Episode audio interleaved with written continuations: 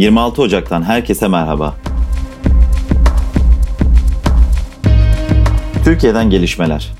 Dışişleri Bakanı Mevlüt Çavuşoğlu, Türk mürettebatın görev yaptığı Liberya bayraklı konteyner gemisi Mozart'ın Nijerya açıklarında kaçırılmasına ilişkin henüz korsanlar tarafından ne ailelerine ne bizlere ne de şirkete bir temasta bulunmadılar açıklamasını yaptı.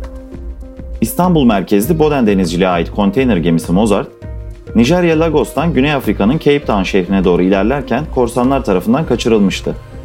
19 kişilik mürettebatın 15'inin kaçırıldığı, 3 kişinin gemide kaldığı ve birinin de öldürüldüğü bildirilmişti.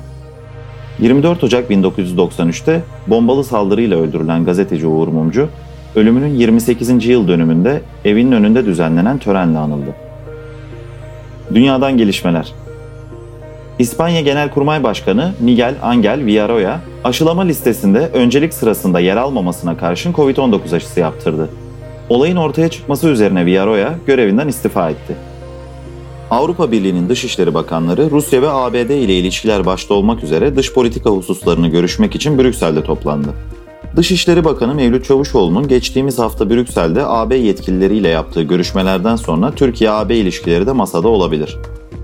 Rusya'da zehirlendikten sonra Almanya'ya tedavi için giden ve Moskova'ya dönüşünde havalimanında tutuklanan muhalif lider Alexei Navalny, Rusya halkını hükümeti protesto etmeye çağırmıştı. Düzenlenen gösterilerde 3500'den fazla gözaltı var. Reuters'ın tahminlerine göre Moskova'da 40 bine aşkın bir kalabalık izinsiz gösterilerde hükümeti protesto etti.